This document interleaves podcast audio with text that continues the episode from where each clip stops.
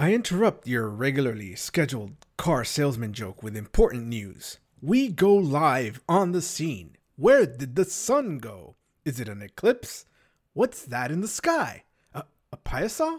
A mothman? No. Wait. It's thousands of Roman dodecahedrons being catapulted towards us. Run!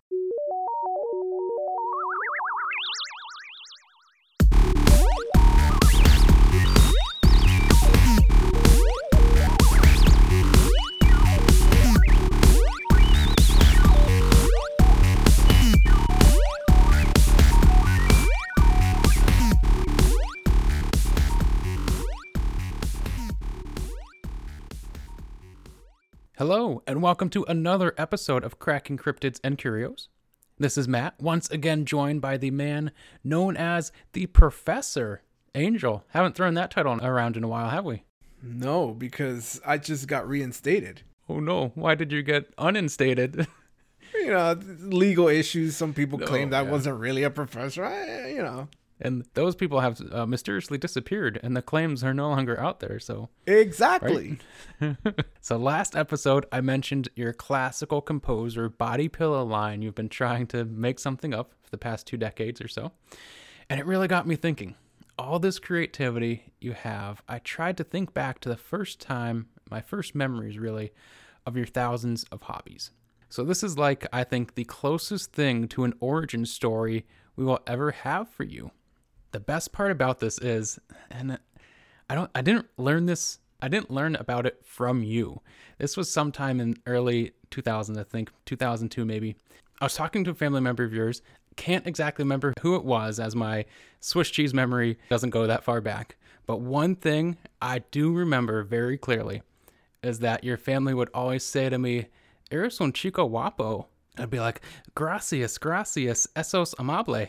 They were just so kind to me. They said to me, Has leído los libros de Angel? I heard that and I was just blown away to find out you wrote books. And I said, Libros? Angel escribe libros? They said, Sí, sí, sobre una criatura llamada Masiago. I was stunned and said something to the effect of, Oh, Masiago? Increíble. A lot of that was paraphrased, but you get the idea. So these Uh, books about the character Masiago are children's books. You did the drawings, the stories, all of it. Masiago, as I recall, is a two foot tall, inflatable alien toy that awakes when its owners would leave the house, and then it gets into various hijinks. So, what were some of your favorite stories, and why did the adventures of Masiago stop?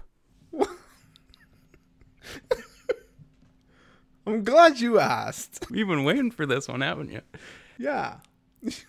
you see, so this alien, inflatable alien thing, was the bane of my sister's life. And I don't want to get too into it, but let's just say that she thought she saw it outside her window one day. And then uh, it wasn't there when she looked. And then suddenly a spark uh, she sees a spark light. She she she kept the door closed, so I had like a little lighter that didn't have any uh, lighter fluid, so I I would just spark it, and she saw that spark, and it would light up uh, underneath the door. So she's she she thought she sees the alien. She sees the spark. She just freaks out, and let's just say with the aftermath, we never saw that alien ever again, and we never speak of it until now. Oh, so, did that influence the Masiago children's book stories, though, that you wrote? Yeah, I mean, obviously, I mean it's in book two. That story I just told. Oh, no, so did it only get to book one and two? it stopped there. No, I mean that I the, oh. I got up to book five and then it stopped. Oh. So, what were some of the, the, the favorites of the ones that you wrote then? In book five, Masiago travels to another planet, not Earth, and learns that he is not the most advanced alien.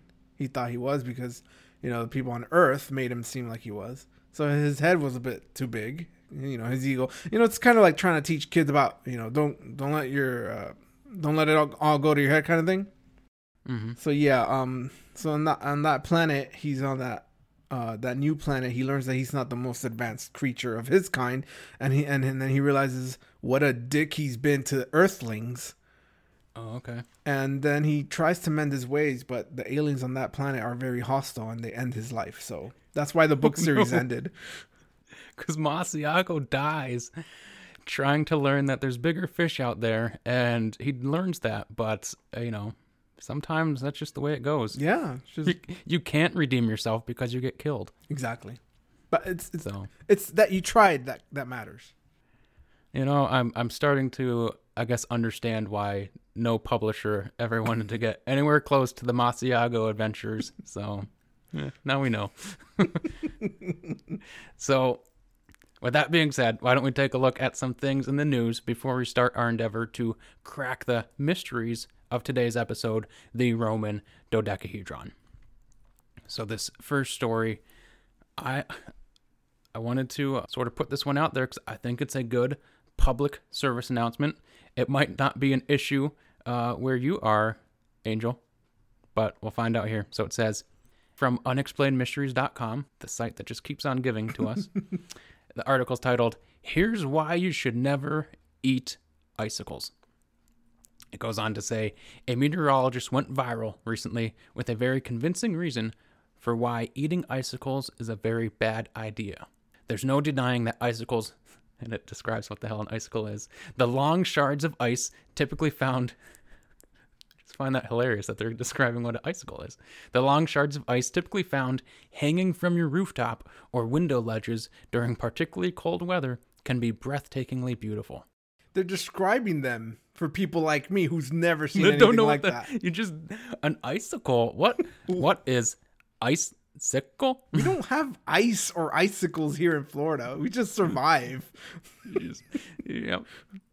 You just sweat, sweat, sweat, and more sweat.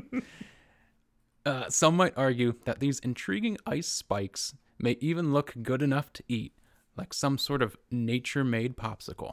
However, there is a very good reason why you shouldn't do that, as explained in a viral TikTok video posted up recently by meteorologist Katie Nickolaou. In that video, which actually shows someone chomping down an icicle from their garden, she provides a simple explanation that's likely to put anyone off from trying to do the same. Please don't do that, she said. I'm a meteorologist. I should know. When icicles form, it's from water that runs off your roof. You know what else is on your roof?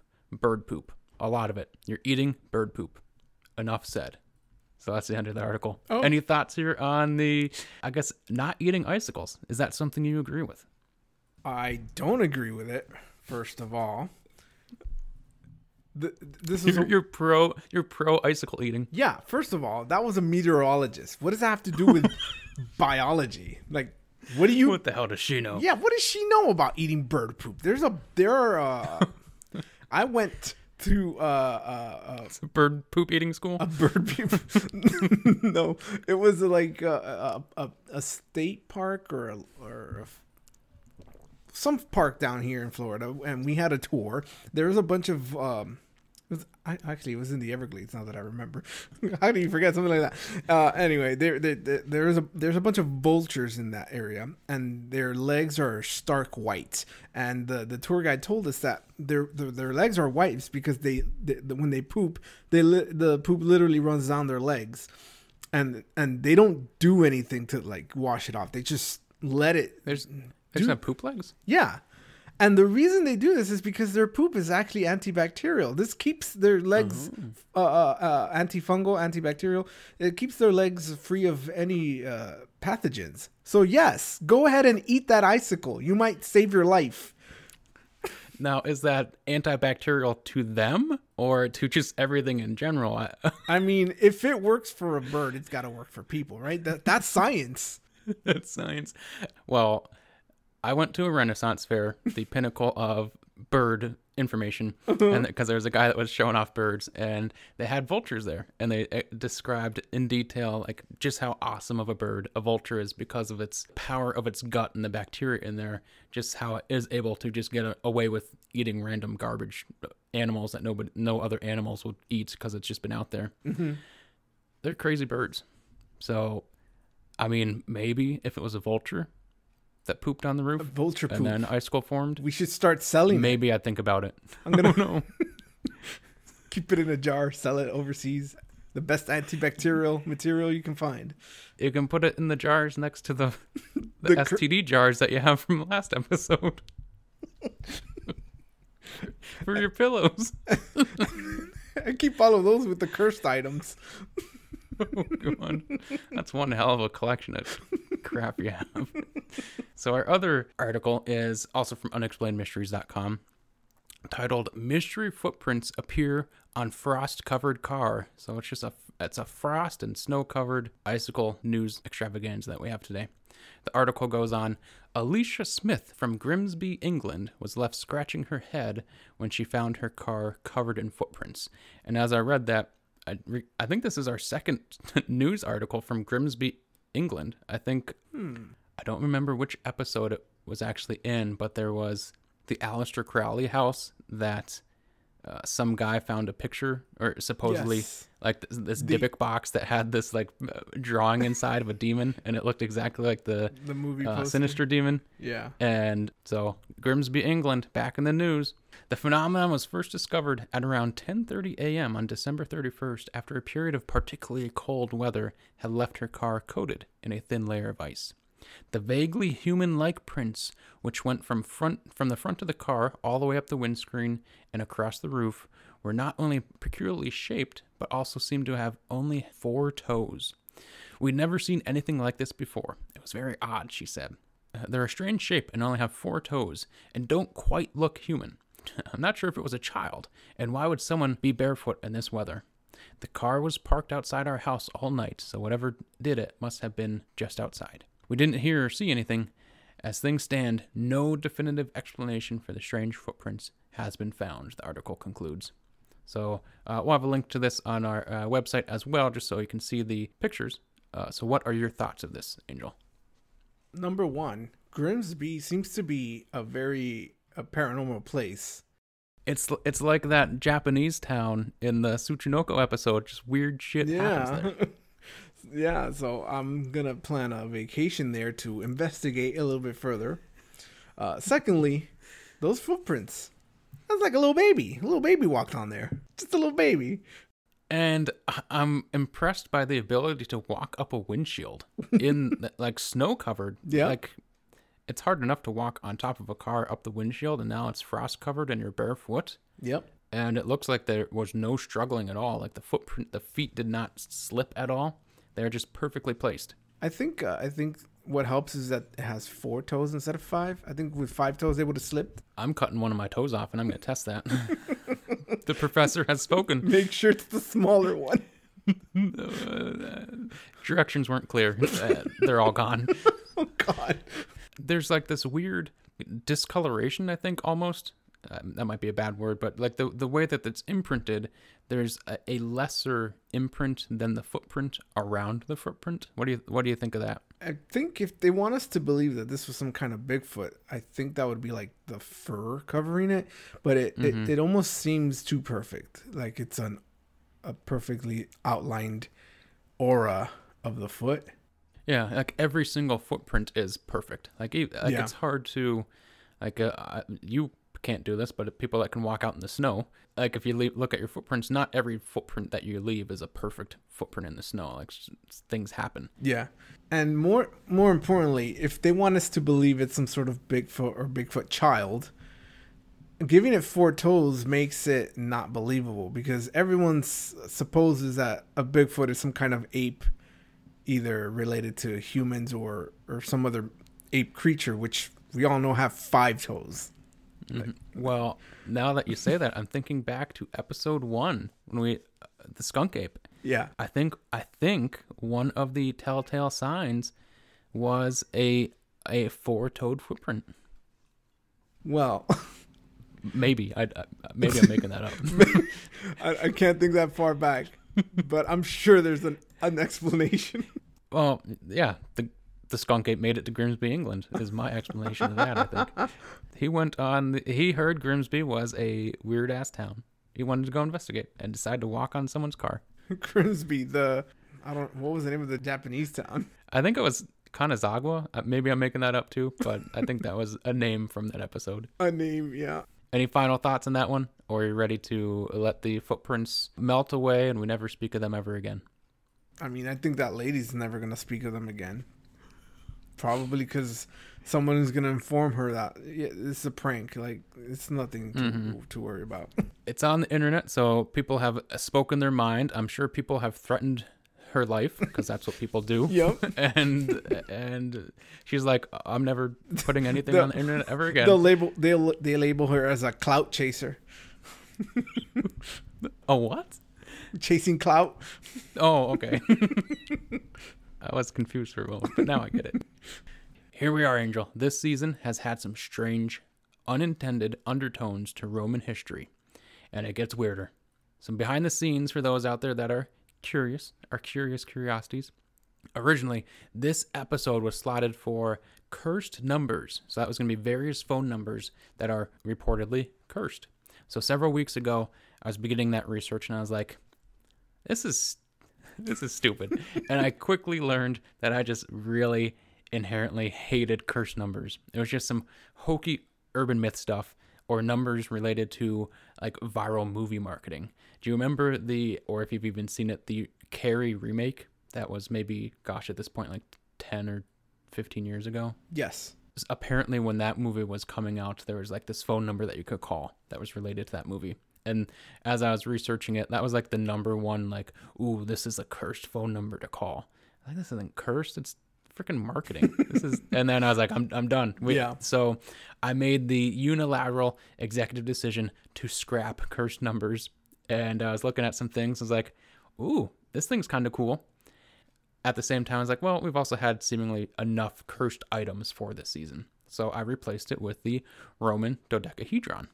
Then, as the season progressed, more and more Roman things just kept popping up as the season went.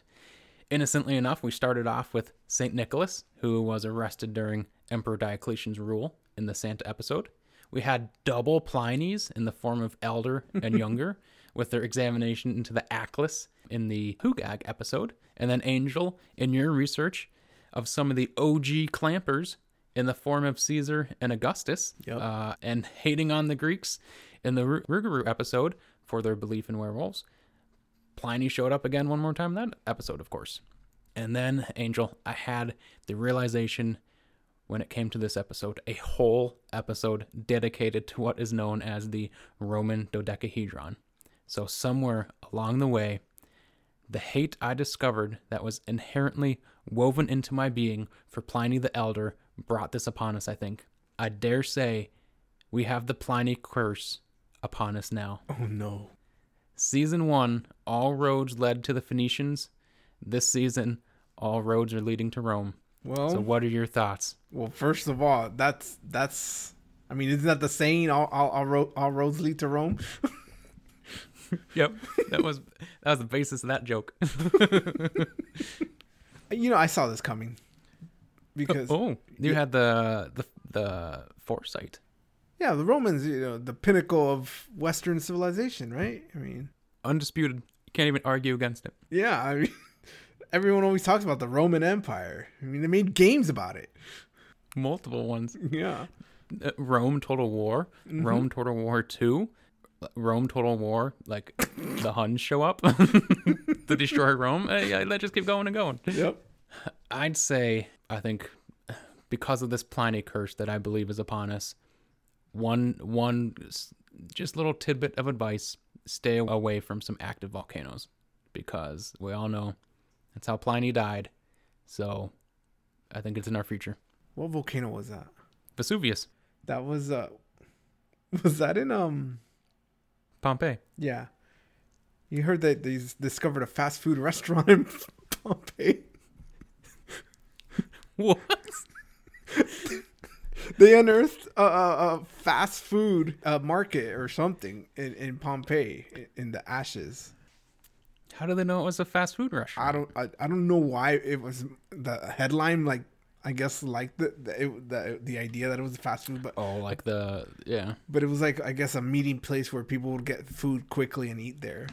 Uh, I mean, I guess isn't that just a lot of like food stands? Like I'm Yeah. I don't know. Goddamn articles with their clickbaiting headlines. Yep. You know, maybe that was an underlying reason that Pliny wanted to go.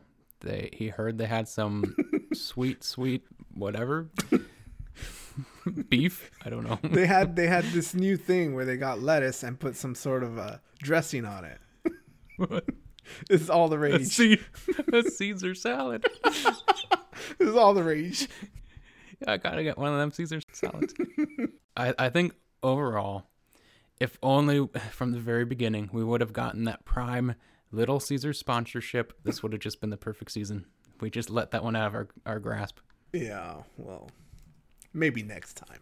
next time. I know I've heard it said before dress for the job that you want, not for the job that you have. I know you have one, Angel, from the pictures I've seen of your Jim Belushi cosplays, but I've donned my I've donned my toga in preparation to put to rest a mystery that has haunted mankind since the 1700s. What the hell are the Roman dodecahedrons? But first, how do you like your toga? It's a little tight fitting now. Oh, I put. I, well, I mean, I've put it in the wash too many times, but they just kept drying it, drying it, drying it, drying it. yeah. Yeah, they shrink. I personally just have this unshakable feeling like I have a target on my back. Maybe maybe you do. At two, Angel? Let's describe what this thing looks like because this may be a hard one for people to envision in their head. I think the best description I found comes from professor and historian Tibor Grüll, one of the most metal sounding names of all professors. In the paper titled The Enigma of the Dodecahedron, he writes The dodecahedron is usually made out of copper alloy. The object has 12 flat pentagonal faces, 30 edges of equal length, and 20 vertices, on which we can find small knobs of varying sizes. Each pentagonal face has a circular hole of varying diameter in the middle. The narrowest is 6 millimeters, the broadest is 40 millimeters, or for those of us in America, about 0.2 inches to 1.5 inches. The holes are connected to the hollowed out center. The dodecahedra are ranging from 4 centimeters to 11 centimeters in size without the knobs, or 1.5 inches to about 4.3 inches. Their weight is varying between 35 and 580 grams, and 580 grams being just over a pound. Grüll goes on to say, We only know of one sample which weighs about 1,000 grams or 2.2 pounds. Most of these dodecahedra bear surface decorations, circles around the holes, small circles with dots, lines parallel to the edges, etc. We must stress that no letters, numbers, or similar characters can be found on any of these objects, he concludes. So, with that being said, we basically have a 12 sided, roughly 3 inch, half a pound die with holes and little nubbies on the edges. What are your initial thoughts about how this looks, Angel? Um, it just it reminds me of of you know, uh, you know D and D dice. You know, like I wanna I wanna roll it and you know do some uh do some attacks. Yeah. Have you ever played with a metal die? I have not. They are obnoxious. so there's a lot of theories about what this can be, and uh, one of the theories, well, I'll save a real explanation for later, but that it was an actual toy. But I just wanted to say, like, ooh, if you're playing with metal die, that's like half a pound to a pound. Uh, everyone's gonna effing hate you because that shit is loud. Also, the little knobs kind of remind me of of the, the game of jacks. mm-hmm. But um, Yeah, it, it does look like a like that. yeah, and they're I mean one pounders, two pounders. I mean they're not really easy to grasp. It's it's like the the pogs of Jack's world. like, what, what are they called? The slammers. I got my slammer. Oh God! I mean, can you imagine a kid playing with a, a this pound copper alloy hunk of metal, just like slamming it against the ground? Someone's gonna smack that kid. I mean, he's got a good weapon though. They try to smack know, him. He just He's just clubs you with the dodecahedron, and you're knocked out. then he keeps playing. So the description tells me something that is going to be made clear as we explore this topic. There is nothing obvious about this object that tells you what it actually does or what it was meant for. As we saw with the very real Baghdad battery, when it isn't clear what an item does, people just go bonkers. So for 282 years, this little item has really made people dig deep to come up with some theories as to what the hell it does. Now, Angel, before we continue, I wanted to give you an update because I know you were concerned about this. I purchased some bootstraps, proceeded to pull them up, and I paid off the Iraqi airboat from the last episode. Oh, so Oh, good. that is case closed. That's one less group of people that are going to be after you when you leave that bunker. Wait, why would they be after me? I sort of put your name uh, on the contract. Oh my god. But I see when you do leave that thing, it's going to be like the scene from Back to the Future where the Libyans show up because Doc Brown stole their plutonium and like replaced it with junk. so it's just going to be one less people after you. Oh my god. You know what I do know is going to happen though? What? Cotton Eye Joe's razor, everyone's favorite axiom that states for something to have come from somewhere, it must therefore go somewhere. So, where in blue blazes did the Roman dodecahedron come from? As Tibor Grüll points out in his Enigma of the Dodecahedron paper, in a report sent to the Society of Antiquaries in 1739, a local historian described in detail a strange hollow object made of bronze with a dodecahedral shape of 12 flat pentagonal faces he found at Aston or Hertfordshire, England. So 1739, this English bloke opened up Pandora's box and unleashed the dodecahedron upon an unsuspecting populace angel. So over 100 dodecahedra have been found up until now in Belgium, Croatia, France, Germany, Great Britain, Hungary, Luxembourg, Netherlands, and Switzerland. The northernmost piece was found along Hadrian's Wall, and the southernmost in Arles. The westernmost object turned up at Fishguard in Wales, and the easternmost at the legionary camp of Brigetio in Hungary. It is very important to emphasize, Grüll writes, that not a single one has ever been found in Italy, Africa, or in the eastern provinces of what would have been the Roman Empire. So, Angel, we have most of Europe besides Spain and Italy having reports of dodecahedra being found. What do you make of that sort of weird tidbit? I right now I envision it's like a mini version of the monoliths. Yeah, it almost like they just keep popping up, but some places they just don't have them. In this aspect, Italy, Spain, Africa, Turkey, like not there. Mm-hmm. Do you have any, I guess, initial thoughts of why that could be?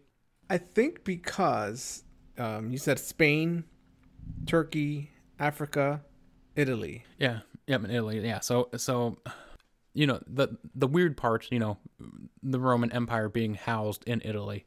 This object attributed to the Romans, not a single one found anywhere near Rome. Yeah, that's because I it's my firm belief that those other places that they haven't been found in, they dealt with a lot of um, trade routes and cultural exchange, and for those uh, places like in Spain, well, maybe not all of Spain, but um, Africa, places where there's not as much. Um, how shall I put this? Weather events, Okay. I think, is uh they found it not as useful. Oh, okay. So they just didn't need it in like around the Mediterranean. Yeah. Okay. I think that's a good a good theory. We'll see if any of the theories that we look at in the episode sort of match up with that. The vast majority are usually dated to the 2nd, 3rd, and 4th century AD on the basis of archaeological context, according to Tibor. So, similar to the crystal skulls in this aspect, as far as how we have found them, though, is most of the dodecahedra have surfaced in antiquity markets, and because of that, we have no real information about where they came from.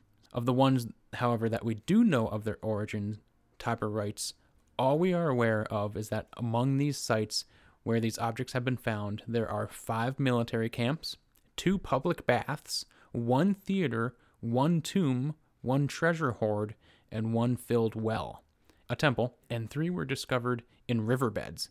Outside of that, they've just been found in the ground. As I actually read an article where one guy in East London, he was just digging in his garden, his shovel hit something metal, he checked it out, and it was a freaking dodecahedra in his garden. Wow. I know. It's here. the takeaway from this, I believe, is that these typically are dated pretty much to the height of the Roman Empire. And why we can actually attribute them to the Romans since they are found they're actually found in the ones that we have seen in a like scientific dig are found close in proximity to other things belonging to the Romans who would have actually been there at the time. And like I said, though, mysteriously, they are not found in Italy, and probably the single most interesting part of this entire mystery. Not a single written word has survived about these items at all. No mention them of them in any Roman literature, never depicted in a mosaic or painting. There's just a glaring void of them never being spoken of. So what do you say about that, Angel? N- no mention of the. Look, I'm just gonna say it. The Romans are not that bright. Are they just too stupid to write it down? They, yeah, I- I'll go further into it, but I think they they just did didn't really know how to use it. So it's a, uh, I'm interested to hear your theory then, because that might uh, beg to say that they didn't create it. Well, I, go into that. We'll, yeah, see, we'll see. We'll see. I'm intrigued. So, arguably, I would say, though, that the Roman Empire is probably the most exhaustively studied era of human history. And for there to have never been any mention of this item and that none have actually been found in Italy, I think this is really the heart of the mystery. So, since it was first uncovered in the 1700s, Grüll says more than 200 professional and amateur historians or experts have weighed in with theories as to what the hell the purpose of this object could be. And with 200 possible theories out there, Angel, we have a lot to cover. So, I hope you're in a comfortable seat. Are you ready to unleash the theories? yes. Okay. So no two dodecahedra are exactly the same. They vary in overall size, hole size, nub length, composition, and hole shape. For instance, one was found that was made entirely of silver, and another, the shapes of the holes were triangle or crescent shaped. Because of this variance in appearance, there are theories just as far as the eye can see. So the first one, let's just get it right out of the way. The elephant always in the room with pretty much every item that we look at in this show. The theory that ancient aliens delivered these objects to the humans. So the idea being that they were given to specific peoples, maybe those that the aliens deemed worthy to share their technology with. The dodecahedra could have been communication devices or locators to find those that the aliens deemed worthy. How about that, Angel? I mean, it's it's a lofty idea for sure. I don't think it's that uh, extreme though. Something more terrestrial. N- no. Oh, oh God. I wasn't expecting that answer. That's why I was so confident in saying it. Now I'm really intrigued. Uh, I think, based on our other episodes, it, it probably won't be a surprise for uh, many of our listeners to say m- most likely not ancient alien theory, right? Maybe. Any any number of things, but maybe not ancient aliens. There's probably maybe another more plausible explanation, but we'll we'll find out. Maybe there aren't. The next one is the rangefinder theory. So this argues that by holding up and looking through the holes of the dodecahedron, one can use it as a device to calculate range. The idea is that the user knows the size of the specific holes on the uh, various sides of the dodecahedron because either they made it personally themselves or they j- just know the measurements of their personalized or specific dodecahedron. And if you know the exact size of the object that you're looking at, you would know or be able to calculate how far away it is. One example I saw of this uh, was, say, in the distance uh, for a military commander to look how far away his men's vexillum was. An angel. Here is where we find ourselves at your favorite part of the show, your pop quiz on Roman military terminology. What is a vexillum? I was gonna ask you that. Uh, so you failed. I'm sorry. wait, wait, wait. I, wait, I got a, I got a second guess. It's the little flappy parts of your chin. oh no, like uh, uh, like the turkey sort of. Yeah. oh no, man, that would mean that the dodecahedron is like you could really size in with that thing. Damn. Uh no, that's wrong. The it is uh, sort of like the Roman battle standard or the small flag that shows up like on a on a mm, on a pole which showed which legion the men belonged to. So the military commander would know the size of that object, be able to look through his uh, dodecahedron and then be able to calculate how, how far away his men are. Some academics also argue it would be used to measure how far away then enemy troops could be and know how far then to fire their projectiles or to know how close in range they were of something like a ballista or catapults or arrows. So, in theory, only one set of holes on the dodecahedron for a given distance would actually line up. So the user would therefore know how far something was just by the different uh, variances and flipping around the uh, the item and looking through the various holes to see what lined up. What's I guess your initial thoughts on that one when you hear it? Sounds plausible, doesn't it? It does. I mean, I'm not familiar with how these things work, so I'm just gonna nod and be like, "Yeah, I'm sure it can be used that way." And I guess some evidence for it is five of them have been found around Roman military bases. Yeah.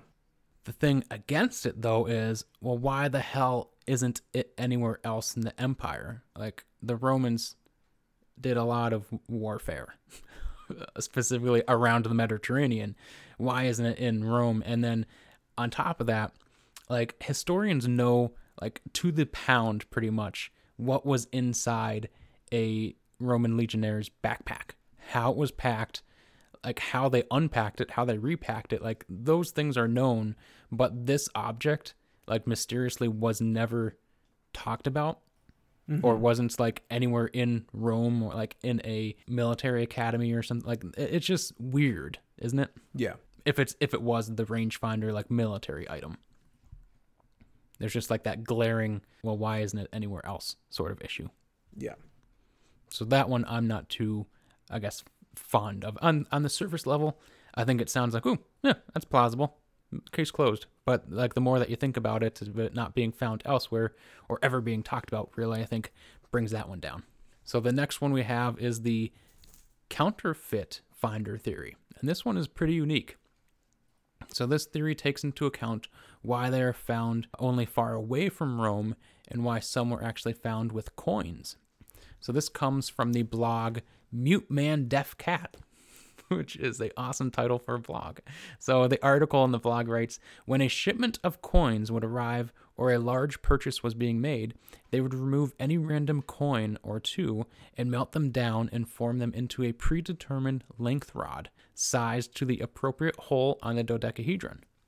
They would insert the rod into the hole and then bend it around the device, twisting it around in some manner around the knobs at the corners, or use them to keep the metal in a channel. Each level of purity would be able to bend in a certain pattern before it could crack or break.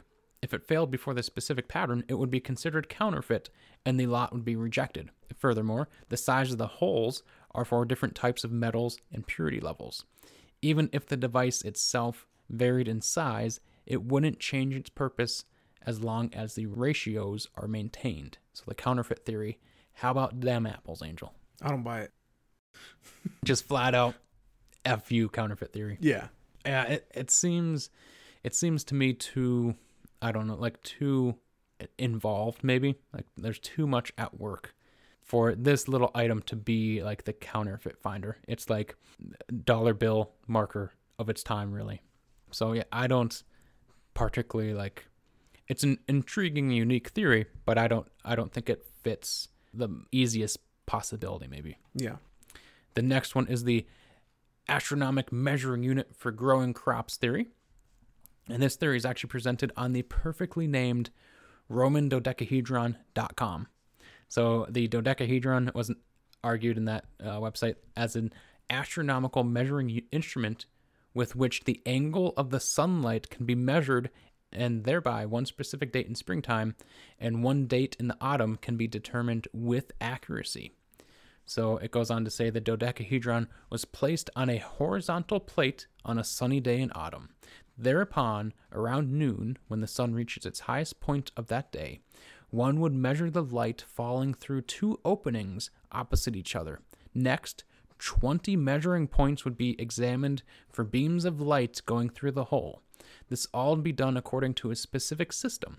The last measuring point is obtained on the day that sunbeams fall through all measuring points. In spring, the same measurements can be done at the end of the measuring period. There would be no measuring point through which the light will fall through because the sun will be higher in the sky. But the hypothesis assumes that dodecahedra were only used in autumn. The reason it was only found in Europe and not the Mediterranean, so like northern northern Europe, was because of the weather differences and harsher winters to the north. So Angel, this one even comes with a whole formula to measure the sunlight, and based on some calculations with longitude and latitude of several of the places the items were found, showed that it actually was plausible that this was the purpose. How about this one? Well, the more I hear these theories, the more I'm thinking maybe this thing was intended and uh, had a multi-purpose use. Maybe that was its yeah. true design. Yeah, that just that it can just do whatever you want it to do. Really, the I guess the I don't know the the the part that I maybe don't agree upon with this one like it's neat that there, there's like a specific calculation or formula that this person put together that works with the use of sunlight and things like that. But I just don't know how, like, then was it meant for the everyday farmer? Who would be farming that knew how to calculate that and record 20 different points of, of light measurements with this item? Like, it just feels too, maybe too advanced for that reason. I don't know. Maybe I'm not giving enough credit to the uh, northern farmers of the Roman Empire. Maybe, or maybe it was aliens. The alien just calculated it for him. Like, here, here you go. it was Akbar and Jehoshaphat. They're helping out the farmers yep. before they helped out the psychics. the next one is the weapon theory. So, in in the 1800s, a lot of scholars came to the conclusion that it had to be related to some sort of weapon. So, better than a lot of the theories coming out of the late 1800s that we've seen in some of the other episodes. They they I didn't see anything saying that it was related to dinosaurs, so that's a good it's a good start for the 1800s. This was something uh, like it was used to toss under maybe the hooves of horses as they rode by, sort of like a caltrop, or it could have been used as a projectile for a sling, or even on the top of a shaft for use like a mace. How about this one? It's plausible. the thing I don't like about it though, for like say if it was a caltrop being used to try to trip somebody up, typically those are like pointed, so it sticks into your foot sometimes, oh. or rounded so it makes you fall. I just don't know if Perhaps. I feel like if a horse stood on this thing, it would crush it. Oh, is that meant for a horse to step on? That was the argument, yeah, that a, they could roll under a horse's hooves. Yeah, I don't see that happening. yeah. While I am no military expert, I think typically you you don't want to use a hollow, nearly one pound bullet for this weird shaped thing to put in your sling to throw at somebody. Does that sound reasonable too? Yeah. Okay. And also, if it, if it was ammo, I feel like we would have a lot more of them. But at the same time, why make such an intricate piece of ammunition? It would take a long time to make thousands of these things, I think. Maybe that's why they there's not so many of them. Some guy made like a hundred and he's like, guys, I can't keep doing this. it takes too long. And the Romans were like, but this is the best weapon ever. we have to kill more barbarians, make more dodecahedrons. Damn it. And as far as the mace idea, I think it's kind of dumb because why not just make it not hollow and make it heavier so it hits more? I don't know. That's just me though. And a cool thing, if you don't know this, Angel, the Romans were known actually to drill small holes into their sling bullets so that when they were thrown, it would actually make a whizzing or whistling noise. So it was basically like psychological warfare as the sounds were just meant to scare the person that it was being thrown at, and then also potentially kill them if they hit them. so picture this you're some barbarian out in the forest. So first you got to deal with the fact that a thousand Roman soldiers just showed up, and now the shit that they're trying to kill you with makes noises. like, screw that. I'm out. Well, see, here's here's what I'm thinking. They're drilling the holes in the bullets, or are they making the bullets with holes already in them? No, they make the bullet and then they drill like a, I think it was like a five millimeter sized hole in the center of the of the bullet. But why not make the bullet already with the hole? You see what I'm getting at?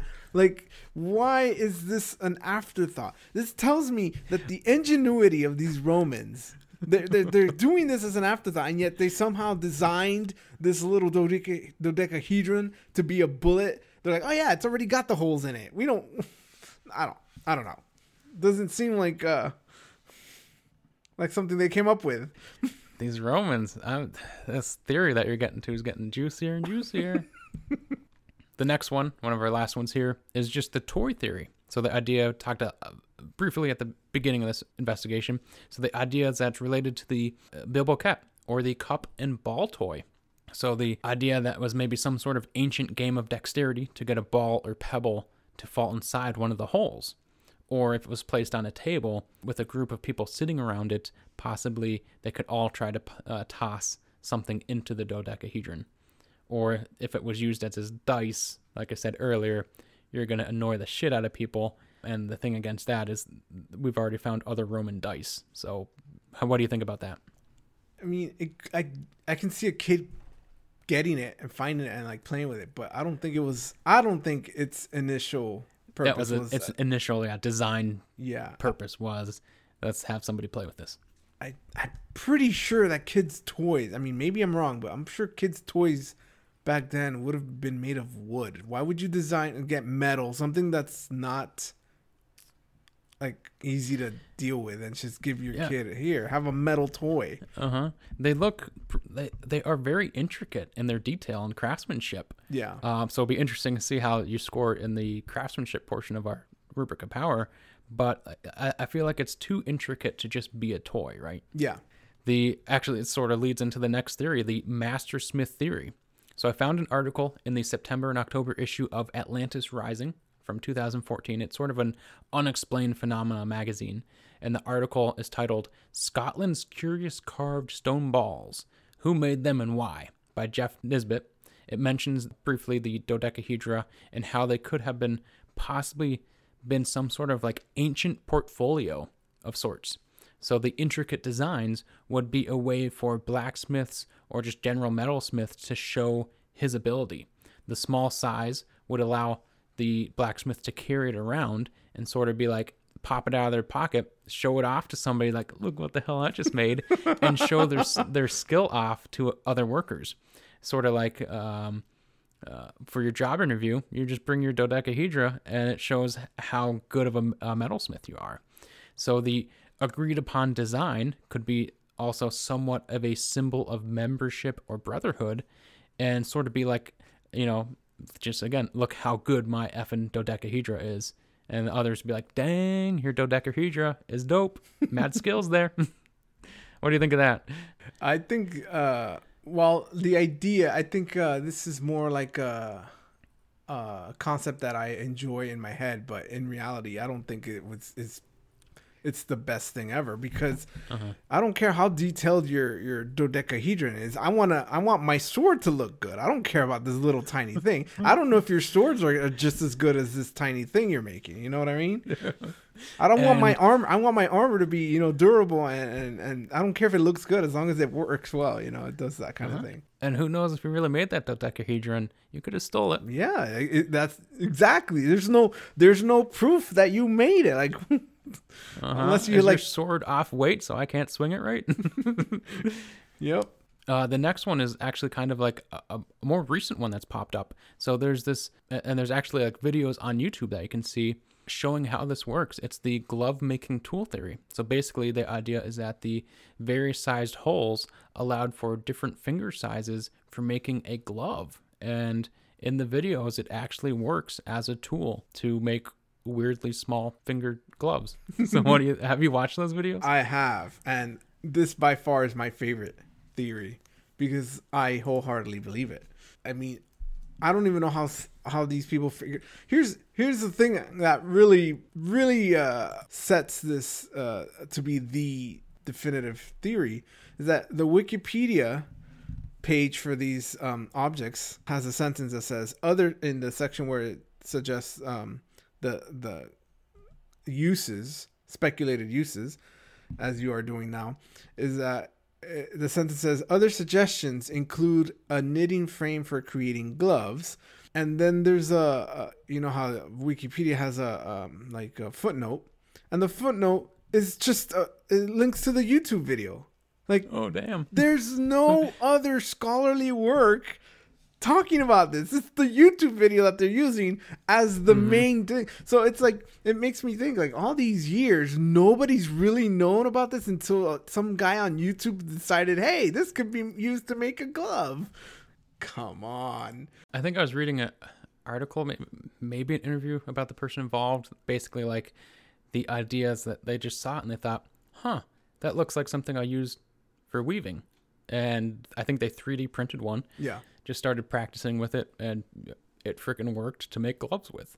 And and another thing is if you I mean I'm I'm doing like a cursory search here of the of those the dodecahedrons on on YouTube and all I see are the knitting videos. Like I don't see anyone demonstrating the other uses that were speculated to show that it does work for that purpose or what or what have you. Mm-hmm. like, where are the videos showing the guys, um, you know, telling the distance or or you I know, know yeah, the the farming measuring stuff. the measuring the sunlight at twenty six point six degrees. Yeah, I think it's a a very down to earth approach to it. That it very could possibly just be a glove making tool, but at that same time, why is there no discussion of it or like record keeping of it or really any mention of it? And why was it just in the north presumably, you, even though it's not as cold further south, you'd still need gloves, or like people that would have been going north to use that item up there would have practiced with it down south, or things like that. The whole like not being mentioned anywhere in history and you know just being found in certain spots in the Roman Empire just really throws a wrench in like every theory. It's intriguing to me. Yeah. The Maybe not for your theory, though. We'll see.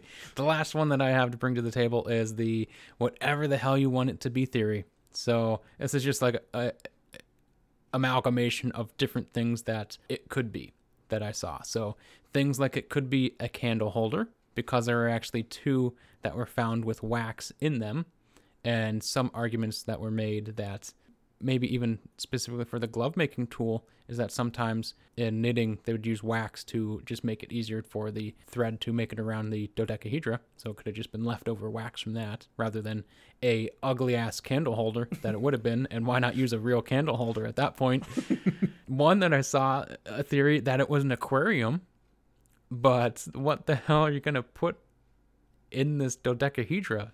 The smallest tadpole in existence i think. Probably living there uh, as a gauge for water pipes, a base for a legionary standard, a religious artifact, a, a tool for divination. You name it, the frickin' dodecahedron can do it. I also saw some claimed that related to the philosopher Plato, saying that the shape of the dodecahedra was like the form of the universe. So then some people claim the item was some sort of key that you could use to unlock the secrets to the universe. How about that? yes. yes. Case closed. We're done. Pack it up. of those little snippets there, did you have any favorite ones that could be uh, possibilities of these random one offs? I, I want to say yes and no, but that's part of my theory. oh, okay. So I think we might as just jump right into it. The the Masiago theory, I'll call it. okay. So Let's just put it out there right now. It was aliens. Okay. so it, it was a correctly named Masiago theory. That's right. Let me take you back, back to 202 approximately 202 BC Okay. I'm there. in uh, ancient China. Oh God, we're going to China. We're going to China, and the, this is during the Oh, Han no. Dynasty, the the the the the dynasty that everyone um, kind of reveres. Were they the ones that destroyed the Piasa records? Yes. Yes. Oh no. So this is known as the Western Han Dynasty. Um, so uh, this is 200. this- The, the dynasty began in around 200 BC. By then, they had they've already had a long history of, of civilization, but by then they've already had clay tablets, silk cloth, paper made out of hemp, uh, rolls scrolls made from bamboo strips sewn together with hemp string, and they also had advanced mathematics, including negative numbers. Mm-hmm. Now we're gonna travel to Mesoamerica in the in um the Mayan civilization that began around 2000 BC, and they have they already had math then, the the advanced math, and also uh, we're gonna talk about not talk about, but I'm bringing up the Zapo the Zapotecs, which that period started um in 700 BC and they developed a calendar. And one of the first the predecessors of the of, of the other of the one of the first writing systems in Mesoamerica that the other the Aztecs the Mixtecs the Mayan then used to develop their writing systems and then the Mayans eventually built their pyramids in 200 CE Mm-hmm. the Egyptians had the the earliest pyramid they had was dated around 2600 BC. What am I trying to get at here? All of these things have been attributed to aliens. All of these advances. These civilizations supposedly were too primitive to figure this stuff out on their own. So an alien had to have helped them. So this is uh, 700 BC, is era. In the Han Dynasty, 200 BC, and they already had advanced math. The Roman Empire was founded in 27 BC. You think these guys had any more advances than these other uh, civilizations? No. So the aliens had to help them out. Oh God. The aliens gave the Chinese the math and the Mayans all the ability and the math and the and all the abilities to create their their writing systems and all that stuff, right? So the, they felt bad. The Romans, they're like, oh, these guys are trying to. We got to give them something. So they gave them this beautifully engineered dodecahedron, and they said, "Here, this is what's gonna save you all. We've done it with these other civilizations, Egypt." We've done it with the, uh, the the Americas. We've done it in East Uh-huh. Asia. Now you guys get So basically, chance. like you get negative numbers, you get pyramids, you get calendar. Romans, you get this uh, three-inch, twelve-sided dice. Yes. They give it to them, but they don't explain to them. They, they figure they're going to figure this stuff out. And the Romans are like, sure. And they've spent all these years trying to figure out what the hell to do with these things. the Romans No, could the not Romans- figure it out. As you mentioned, the, the, the, there's speculation that it was a candlestick holder. Why? Because there was wax found inside of two, uh, two, uh, um, Two of the hundred plus that were found. yeah. So that was the Romans like saying, "Hey, maybe I can put a candle in it." Ah, it doesn't really work. Let's not do that. they probably tried it as dice, but they're like, "How do we like the holes? We need something to count." we, don't, we don't know which number exactly. Uh, you know, they tried all these things. They're trying all these different things, and I don't think either they never figured out, or maybe they did. The, at least the Northerners, where it was cold, they're like, "Oh, maybe we can make finger gloves," and they figured it out, or maybe not. But the reason they haven't written about it is because they're too embarrassed to declare that no. they don't know what the damn thing is for, and they're looking around. They're you know, they got the Silk Road. They're finding out all these other cultures. they're springing up, and they have the pyramids here, and then you go keep going east, and you have all these other things. These guys have math. The Indians have math. Everyone has math, and they're like, "What do we have? Pythagoras? Come on, we need to figure out what this damn thing is." So they started trying to do divination, and they're like, "Oh, maybe it's just the, the secrets to the universe." They were close. Now, this is a bit tongue in cheek, obviously, but I do. If we get get rid of the alien part of it, I still think that this thing was not of their creation. So not of not Roman made. not Roman made. I I do I think I really do think it is a glove thing. That's why uh, the the gloves it works. Like it just works really well.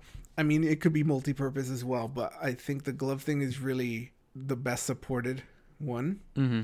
And I think the reason why there wasn't any writings on it was simply because there it just seemed like a mundane thing. Oh, we're just making gloves. Like, why do we need to write about this?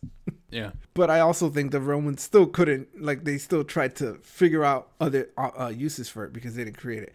There was, um, so the, the Wikipedia says that they found, they have found smaller dodecahedra in Southeast Asia along the Silk Road. So, kind of implying that they traded to to the Southeast Asians and they and they used the they used them as like decorative items. I think it's the other way way uh, other way around. I think the Southeast Asians had them, and it made its way up to Rome to the Roman Empire. Yeah. So it actually was a foreign object that Mm-hmm. through trade actually made its way into the Roman Empire, and it was just has not been found in its originating uh, civilization. Yeah. Now this is all speculation, but here's here's uh, you know, and it sounds like I'm just shitting on the Romans, but here's why I believe this. We're gonna go into a little bit of music theory concepts here. When um the the the Chinese had their advanced math stuff, and they applied that math to everything as one would should, right? That's what you do, It- it- and it works because math is math is math, right? And they they would apply it to to sound as well so, sound theory and all that kind of stuff. So they figured out how you know having having a string kind of like what pythagoras figured out essentially being able to split the octave into however many um semitones or whatnot. So they have all this writing stuff. The indians also had uh similar ideas. They they they have a lot of not math but a lot of music theory stuff figured out and what happened is that I don't know if the Indians got their ideas from the Chinese, but let's just say that the Indians and the Chinese had a lot of advanced math and advanced music ideas. And the music ideas trickled from India to uh, to the Arabs. And the Arabs then in turn taught their musical ideas to the Greeks. And then the Greeks in turn t- taught their stuff to the Romans. So we have it's kind of like a game of telephone where everything got passed down and a little bit changed. So every new version just got more more watered down until we re- we uh, get to Boethius, a Roman philosopher, who is the first, uh, I believe, the first to have written down musical ideas based off Greek music theory. And and it's known that a lot of these things have been either um, watered down or or misunderstood. So the the music that we have today based on the Roman ideas are not the same concepts that were taught to them by the Greeks or the Arabs or the Indians. So a lot of things have changed as they got uh, passed in. So I feel like it's the same thing happened where they got this dodec- dodecahedron and they was told how they were using it, and then as it moved along until finally it reached the Roman Empire, they was just getting different ideas of what you can do with it, and they're just like trying to figure it all out. Yeah, so just sort of like this, they got this item without the instruction booklet. Yep. And then we're just like, well, it's sort of like, then after that, it turned into this, like the Swiss Army knife of the Roman Empire, of that could be usable for so many different things that there, I guess, was never a reason to really talk about it too much or really write it down because it was just a mundane item Yep. that it didn't need to be talked about because they just used it uh, sporadically, maybe in the north, and it was just an uh, you know everyday item. Don't need to put it down into paper. It was just oral descriptions of this is how we use it, this is what we do with it, and then once it became no longer of use, it just died out. Yep. I also think it's a portable uh, blue flame creator. Because it's copper. Yep. Need some blue flame? Light it up. Spring-heeled Jack. Um, watch out Hodag too. I think that's a very different angle to look at it, and I think it's very uh, reasonable and plausible for your for that theory to be brought to the table. Of yeah, it came from an outside source, got uh, uses lost in the mix of what it truly was for, and then over time, th- maybe its true purpose actually changed too. Yeah. From what it was supposed to be, uh, just because of the people that started using it found different ways to use it too. Yeah.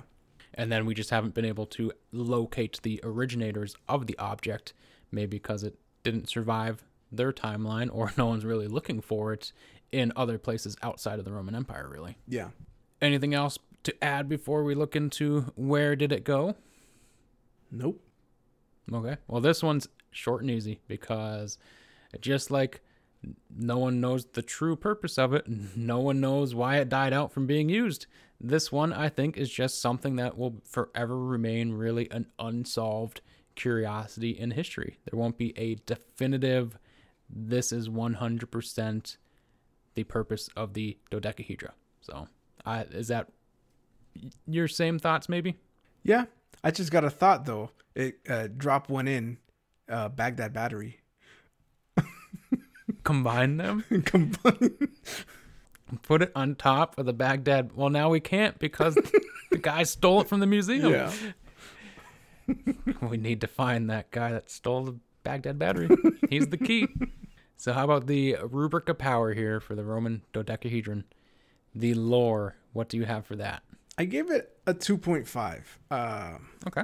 it it was you know as you said there's a lot of speculation there's no really no conclusive evidence as to what what its uses were there was a paper i uh, i looked at recently it's it's in french but it's titled an excavation on the edge of the thermal baths of Jublains: finally a dodecahedron in an archaeological context so it's it, i mean it doesn't really say much it just repeats the the different um speculation ideas, but I mean, it doesn't really add anything to it other than, hey, we found one finally in archaeological Mhm. context, but I don't think it really has any new ideas to give off. So, Yeah, that was that was one of the things I saw that in related to baths, like it could have been something to heat up the water. yeah, But then I thought, like, are you jumping in the water with a heated up piece of metal Mhm. that could like roll up against you? Because it has the little nubbies on it. So if it once it hits the bottom of the bath, it's gonna m- move. Mhm. I think like roll around. If there's a lot of force in the water, then you're trying to get away from this hot metal in the bath. I, I don't know. I, I don't. I didn't think it was safe to use it for that purpose, but that was one of the theories too. The way I, was looking at that, there is just you know so much information out there about this little little item. I think it's neat that whatever the intended purpose of uh, this item happened to be, it really, I guess, in the grand scheme of things, it, it doesn't matter what the purpose of it is. So many unique theories and experiments have been conducted, it just keeps building the mystique uh, and aura around it. And the idea that for over 2,000 years, we haven't been able to figure out or even agree what this thing does, uh, it makes it, for me, one of the, the cooler things that we've looked at all season. I think that there's been multiple purposes figured out from it That's it's a neat little item. I gave it a three and a half. How about the properties of the dodecahedron? I thought about, I guess, what it's made out of copper alloy. Mm-hmm. and other instances of like you know like it being one pound other one being two pound metallic object. I don't know there's something about it that just intrigues me. I just wrote in my notes copper alloy breath fire portable.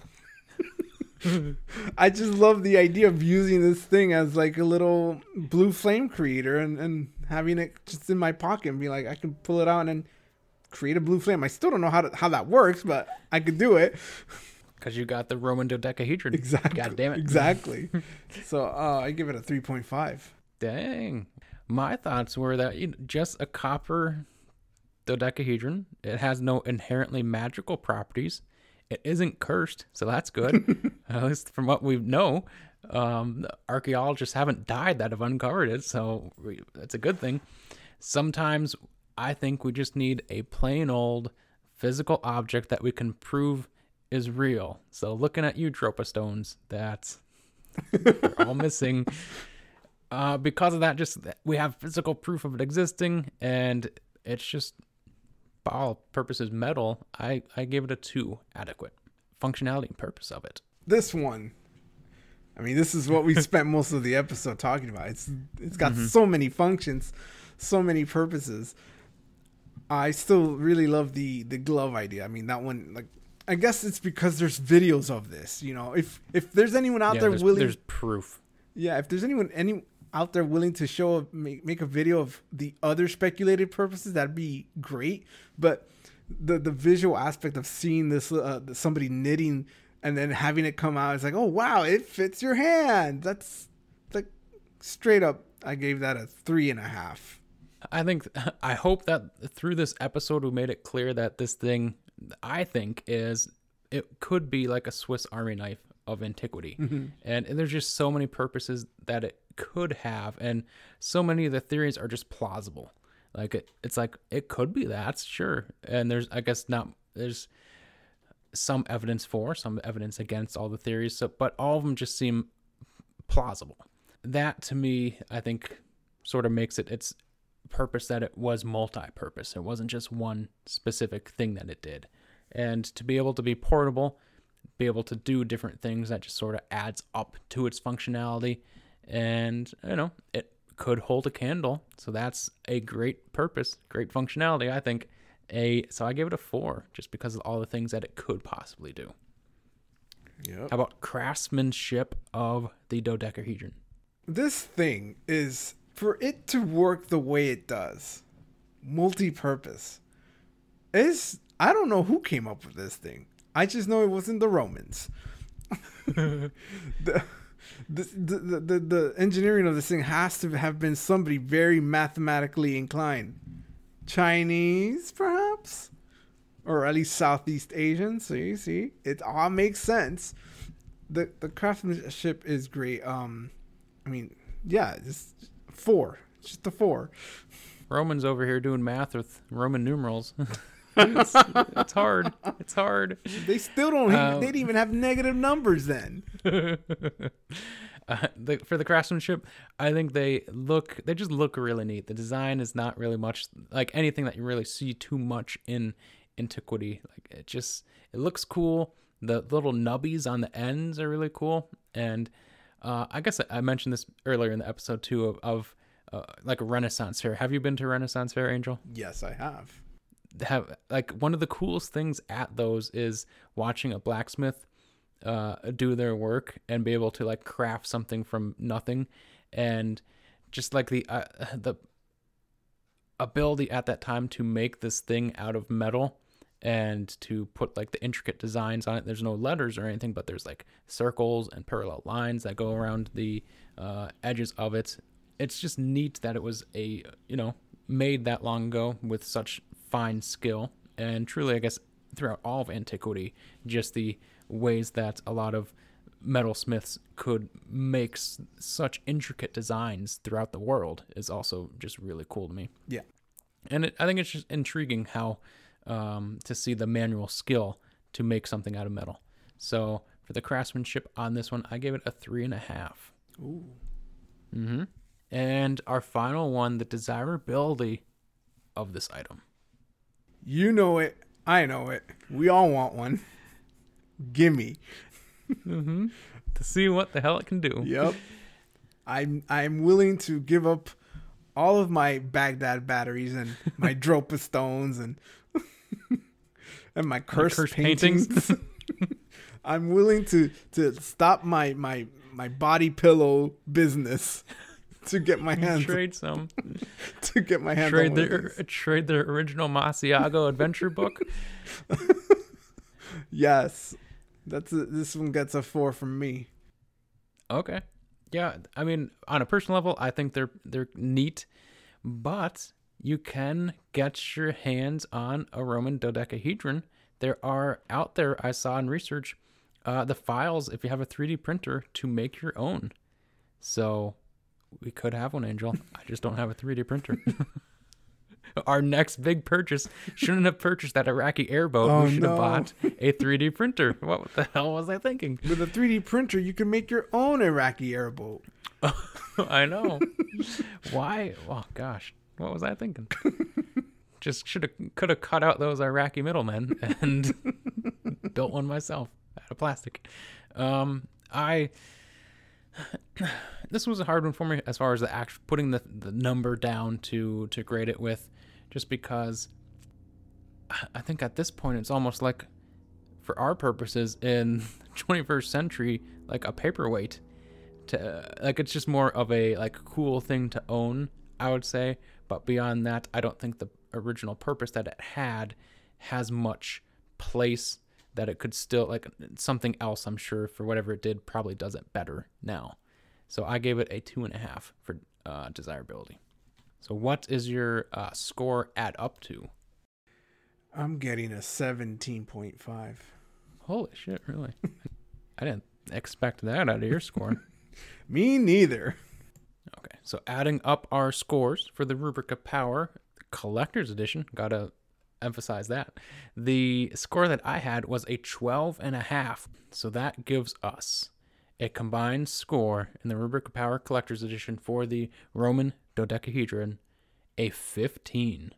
A very good score, I think. Right now, it's at the top of the of the uh, the list. Dang. So what was uh, our previous? Oh, actually, no, it's not. no, no. Oh, I, not. I need Oh, to put these things in order. it's at the second. It's second. Uh, Oh, okay. So we have a second place Yeah. finish for the Roman dodecahedron. So what's at the top? Crystal Skull. Oh God, what did we give that? 15 and a half. Oh, so so so close for the Roman dodecahedron. It was a bad roll. Rolled a one. you fumbled that roll. Critical failure. Yep. So then, what's in the third place? Third place is the Cursed Paintings with a 12 and a quarter. Okay, so a good, uh, a good advancement here for the Roman dodecahedron. I, I think that is a very reasonable and well placed score for this item. Agreed. final thoughts for the Roman dodecahedron before we uh, bury it in some guy's garden and maybe he'll discover it in the next 200 years? Yes, my final words on it are I have one and I have turned it on, and it is communicating to some outside terrestrial force. That's all I have to say on it. How'd you turn it on? I had to sing some frequencies into it. Oh no. So your musical game theory over there was just a ruse and yes. It's contacted a a monolith in Mars. oh no. Oh, I, I've said it before, I'll say it again. That Galactic Federation on Mars, they're behind everything. I think uh, it's a neat little curiosity that's going to be lost to history as far as the purpose. And I think it's neat to see a real world item, again, unlike the Dropa stones, of you can put your hands on it, they're there, um, and it can do, presumably, so many different things. I think that's just a neat, neat thing. But I think it would be interesting for anybody listening to go back, listen through this episode again, and I challenge you to each time we say dodecahedron, take a drink, but probably not very much advisable. So probably do it with water, or else you're going to get pretty sick. so thank you for listening to this episode. Hopefully you learned something interesting about this little item that could, the Roman dodecahedron. Next time, we'll be looking at the Stikini, uh, Native American, it seems, sort of like owl monster. So we'll be looking into seeing exactly what the Stikini does, what it devours, and who it devours. you can message us on Twitter at Cracking Curios. And if you have any questions about any of the cryptids or curios that we've talked about, or maybe if you're interested in asking us to, to look into one of these things, you know, make sure you um, message us and uh, hashtag it, hashtag cracked cryptids. And if you want to go ahead and include Karl Shuker in there as well, because he has a lot of answering to to to do. a lot of questions that need answering. And that man is more active on Twitter than we are. Yeah, so it may not look like we're very active, but we're always watching. and speaking of always watching, we're also on Instagram at Cracking Cryptids. You can also send shoot us an email at well not at, but the email address is cracking cryptids and curios at gmail.com. So don't be shy. Please. So I say I say good night room, good night moon, good night cow jumping over the moon, good night light, and good night the Roman dodecahedron. what the hell is that?